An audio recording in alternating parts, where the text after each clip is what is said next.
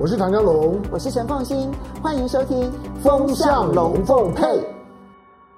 你好，我是陈凤欣，很高兴在周末的时候呢，跟大家聊一聊我们在过去这一段期间呢所发生的一些事情，然后我有一些心得，有一些想法，有一些观点要跟大家来分享。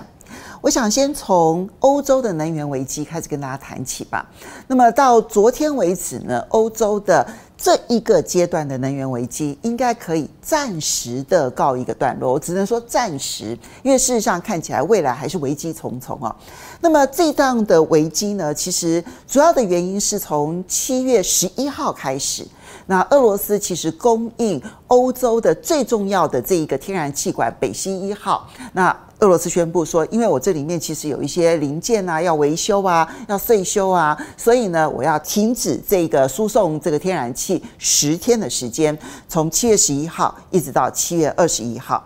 到七月二十一号，其实。俄罗斯就真的这，哎，我这边维修完了，好，所以呢，我二十二号开始呢，我会恢复供气。不过，现在危机并没有真正的解除，因为呢，它没有全部百分之百供气。其实从七月十一号之前，俄罗斯已经减少对于北溪一号的供气，大概减少到正常量的百分之四十。好，所以本来就已经是百分之四十的供应，然后呢，有十天的时间是完全零，然后现在呢，恢复到一定的程度，但是没有恢复到百分之百，大概就只有恢复到。百分之二三十。那我在录影的这个时间点呢，现在还不确定它到底恢复供气到什么样这样子的程度。但是这暂时的让欧洲稍微的松了一口气。可是没有人认为欧洲度过了能源危机，原因非常的简单，因为呢，俄罗斯随时有可能会全面性的断供。而就算俄罗斯没有全面性的断供，但整个的欧洲未来的冬天会有多么的难熬，现在都还没有办法预判。其实我们都知道，俄乌战争发生了之后呢，美欧一气的其实就是全面性的在制裁俄罗斯。那么这个制裁俄罗斯呢，其实开始不断的加码，第一轮制裁，第二轮制裁，第三轮制裁，第四轮制裁，第五轮制裁，第六轮制裁，现在已经要考虑第七轮制裁了。那看起来好像洋洋洒洒的，都已经卡住了俄罗斯的脖子。但是这一次的事件，你就凸显出来说，诶，欧盟从来没有说要去制裁这个俄罗斯的天然气。相反的，如果说断气的话，其实被制裁的是欧洲，反而不是俄罗斯。那你从某种角度来讲，其实俄罗斯其实到目前为止，他还算是说到做到。他说十天就是十天，他也没有刻意的要去。阻遏你这样子把时间给拉长啊！虽然在这之前呢，欧洲一旦一再的猜测说，会不会俄罗斯趁这一次的岁修，这顺便的把这个天然气呢，就整个的断气断掉，然后开始有各式各样的沙盘推演，方案一、方案二，然后欧盟执委会要求所有的国家，你们现在要自律性的减少天然气的使用百分之十五，然后这边呢，这个煤矿呢重新开启，所有的电厂呢重新的开启，德国的核电厂也都要延役，已经做了各式。这样的沙盘推，那至少俄罗斯其实它十天该供应，它还是供应。但俄罗斯为什么要这么做？他只是为了要报复欧洲吗？他的理由至少还算正当。他的理由很简单，我有两具无人机，其实每一年就是必须要岁修，而岁修呢，其实他就是要送到加拿大去。那加拿大你说要制裁我啊？所以我现在机器送过去了之后，你不还给我了，那我没有无人机，我要怎么去运转这个北溪一号呢？所以。德国才施加了极大的外交压力，要求加拿大将这个无人机返还给了德国。然后呢，德国呢再把它交给了俄罗斯，俄罗斯就说好，那我就当然就恢复了运转了。所以，对于这个整个的这个断气的压力的主要来源是啊，就有一个无人机在加拿大，它就是不返还回来，所以你的供气就没有办法正常。所以这边的俄罗斯就放话说，一共有两具无人机哦。现在第一句回来了，但第二句我七月二十六号要再送到加拿大了。那你看看加拿大这边维修完了之后要不要返还？所以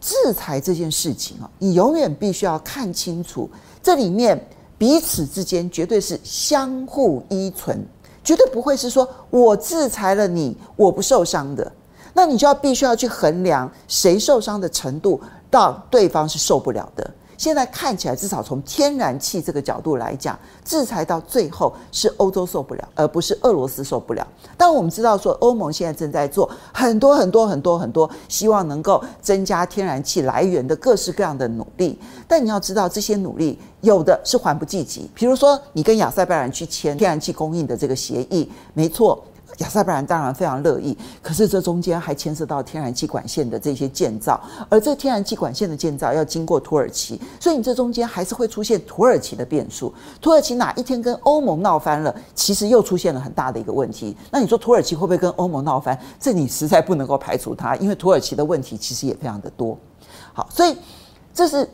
其中的一个管道，另外一个管道其实就是美国。那美国天然气。它其实现在的情况是，它因为为了要这个帮助欧盟去制裁俄罗斯，所以其实它的液化天然气是不断、不断、不断的在加工啊、制造啊。那确实它也做了很多，但是一场大火，它其中的一个天然气厂一爆炸，到年底之前它都没办法恢复，所以它的供应量其实就是有限。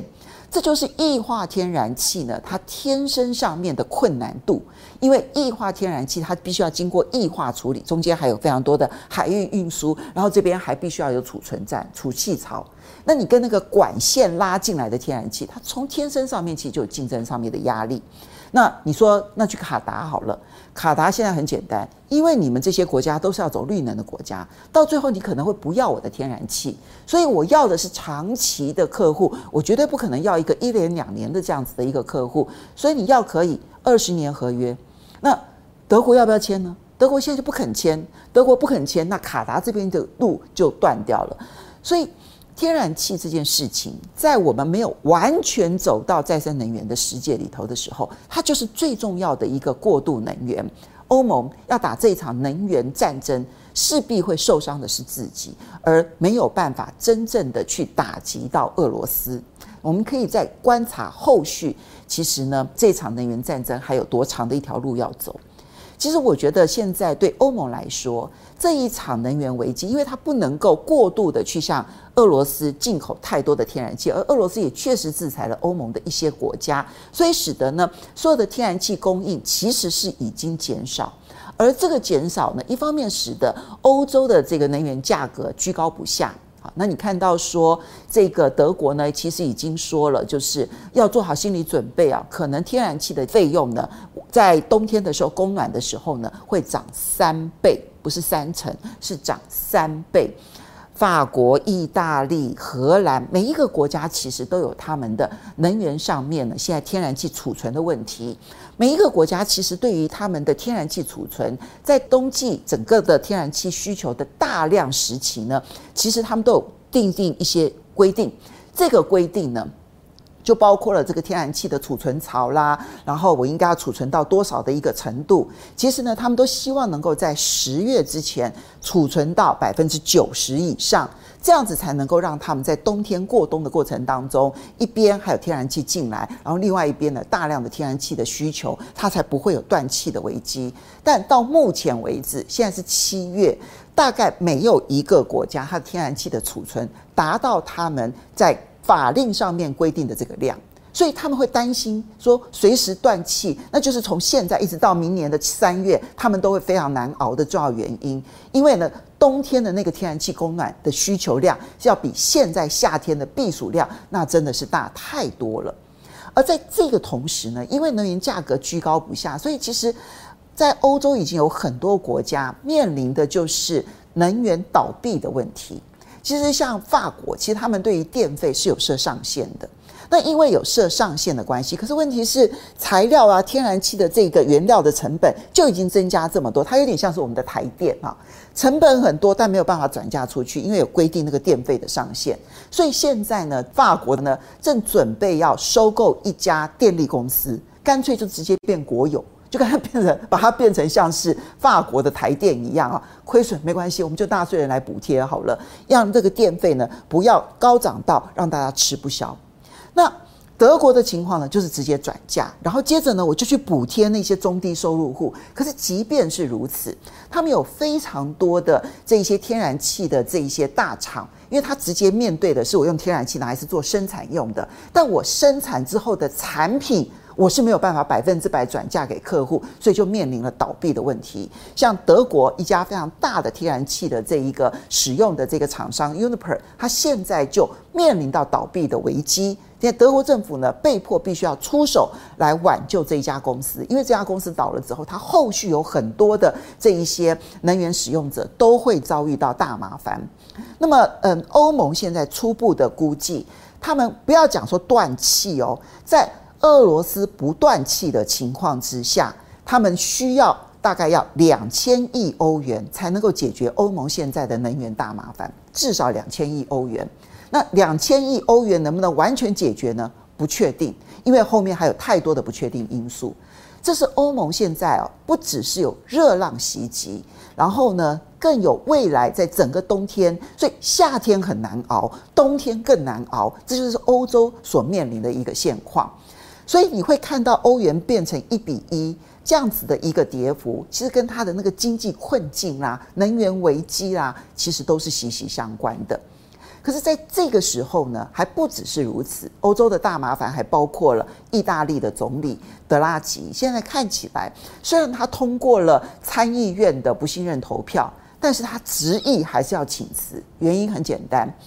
政治人物其实在算计的一定是他的最佳利益，不见得是国家的最佳利益。在意大利哦，它其实有一个很特殊的一个情境，就是他们在二零二零年的 COVID-19 呢处理得不好，导致他们的经济呢其实是急剧的走下坡。那么他们需要经济挽救，而这个经济挽救，他们需要的可能就不是任何一个政党来主导。所以那个时候呢，他们就请了德拉吉来。德拉吉是欧洲央行的行长，那么他呢之前呢在这个欧债危机的时候，帮助整个欧洲度过欧债危机，是全世界声望极高的经济学家。所以他们把德拉吉请来，德拉吉只有一个条件，但我要求没有反对党，就所有的政党都是在大联合政府里头，不能有任何一个反对党。只要有任何人是反对党的话，那我就不干。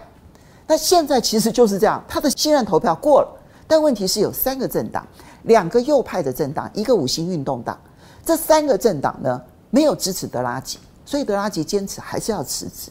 那德拉吉如果辞职的话，意大利是有可能陷入经济危机的。那意大利如果陷入经济危机的话，对于整个欧洲来讲，其实都是重大的创伤。这几件事情啊，你把它给仔细的去看细节的部分，感觉上面都是独立事件。但我必须要说，其实它只是一个大背景的小缩影。大背景是什么？大背景呢，其实是金融在操作的过程当中，一波大的宽松，使得大家大量投资，需求大增，然后接着通货膨胀，然后接着就开始出现一个货币的大的紧缩，于是呢，我们就会看到资金开始快速的往主要的主权货币国家流，就是流向了美国。那这个时候，其他的国家全部都走向紧缩，所以一边呢会有紧缩带来的经济衰退，但又同时承受的是它的货币的贬值，使得它的进口商品变得更加的昂贵，而出现的通货膨胀。所以既有原物料价格带来的通货膨胀，又有货币贬值带来的通货膨胀，然后同时又有资金紧缩之后呢，外流所带来的整个的经济衰退。它内部政治就开始不稳定，然后欧洲还有同时有俄乌战争以及跟俄罗斯之间的对抗对立，所以你看几件事情全部加总在一起，欧盟怎么能够不惨？所以欧洲现在其实陷入了一个困境，我究竟是也走向紧缩货币，然后呢，让我的货币不要贬值，进口成本的压力不要拉得这么高，还是我如果要这么紧缩货币，我可能会伤害我的经济，还是我就继续宽松吧？货币贬就贬吧，我就忍受通货膨胀吧。一边是通货膨胀，另外一边是衰退，我到底要选哪一条路？这其实是现在欧洲很大的一个困境。但这一个困境又是一个大的一个世界困境的一个小缩影。就这个世界大的困境是什么？就是我刚刚提到了一个大的货币宽松时代。其实这不是从二零二零年开始。应该算到二零二八年之后，整个美国的 QE 一波、两波、三波，一直到二零二零年之后的无限量宽松，这个整个大的一个大背景，其实本来就已经存在在这个地方。它只要一个大幅度的紧缩，其实它就是会造成全世界的资金从宽松的时候往外急流，而紧缩的时候就往内急缩。它其实就会出现这样子的一个困境，这是一个全世界都遭遇的问题。然后只要你当地出现了一些内部上面处置上面稍微的不当或者失衡，你就会引发大麻烦。先进国家当中最大的麻烦就是在欧洲，而在开发中国家当中最大的麻烦其实就是斯里兰卡。斯里兰卡有它很多内政上面处理的不当的问题，不管是斯里兰卡的问题或者欧元的问题，它都处于一个大的背景，那就是前面有一波大的资金宽松，现在正在走一个大的资金紧缩的这样子的一个过程，而每一个国家。稍微处置不当，就可能会遇到极大的困境。我觉得我们关心过斯里兰卡，他所遇到的困境。好，那很多人都认为说它是中国的债务陷阱的一个问题。我觉得这个东西其实也不需要讲太多，就一句话就好了。是不是斯里兰卡没有去欠中国大陆的那些债，它就没有债务的问题了呢？它就不会破产了呢？这是一个很简单的答案，因为中国大陆的债务占斯里兰卡一共即使就是百分之十，那剩下来的百分之九十，他还是还不起呀、啊，他今天还是会破产呐、啊，他的外汇存底人就会被他花完呐、那如果你用这样的角度去看，你就会回头去认真的去检视它到底发生了什么问题。所以，我们再回过头来看欧洲的状况也是一样，他今天遇到的经济困境，纯粹就是俄罗斯会不会断气的问题而已吗？